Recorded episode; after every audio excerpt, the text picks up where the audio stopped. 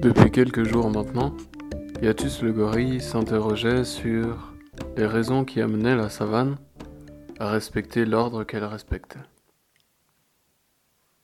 Cela étant, Yatus avait observé que la plupart des animaux semblaient s'efforcer à suivre une forme de bonne conduite.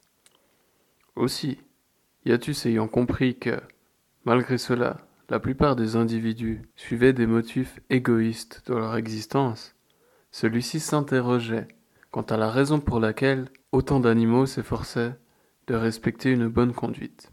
Aussi se rendit-il auprès de Macomba le sage, Macomba le singe, pour l'interroger sur la question.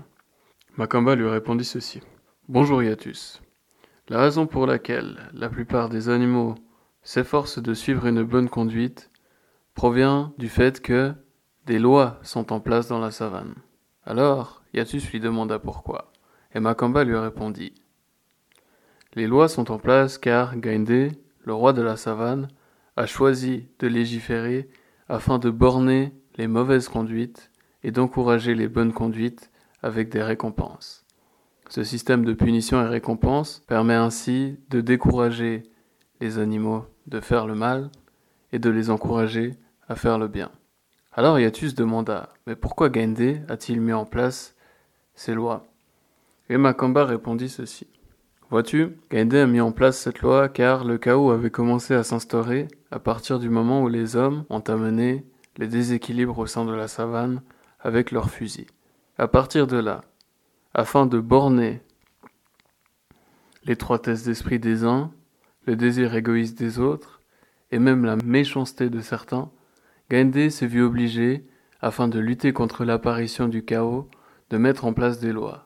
Alors Yatus lui demanda Et donc, comment se fait-il à présent que, malgré la noblesse de conduite de certains animaux, ceux-ci ne soient pas considérés comme des nobles, alors que certains nobles, eux, qui ont une conduite à certains égards critiquable, conservent tout de même leur titre social?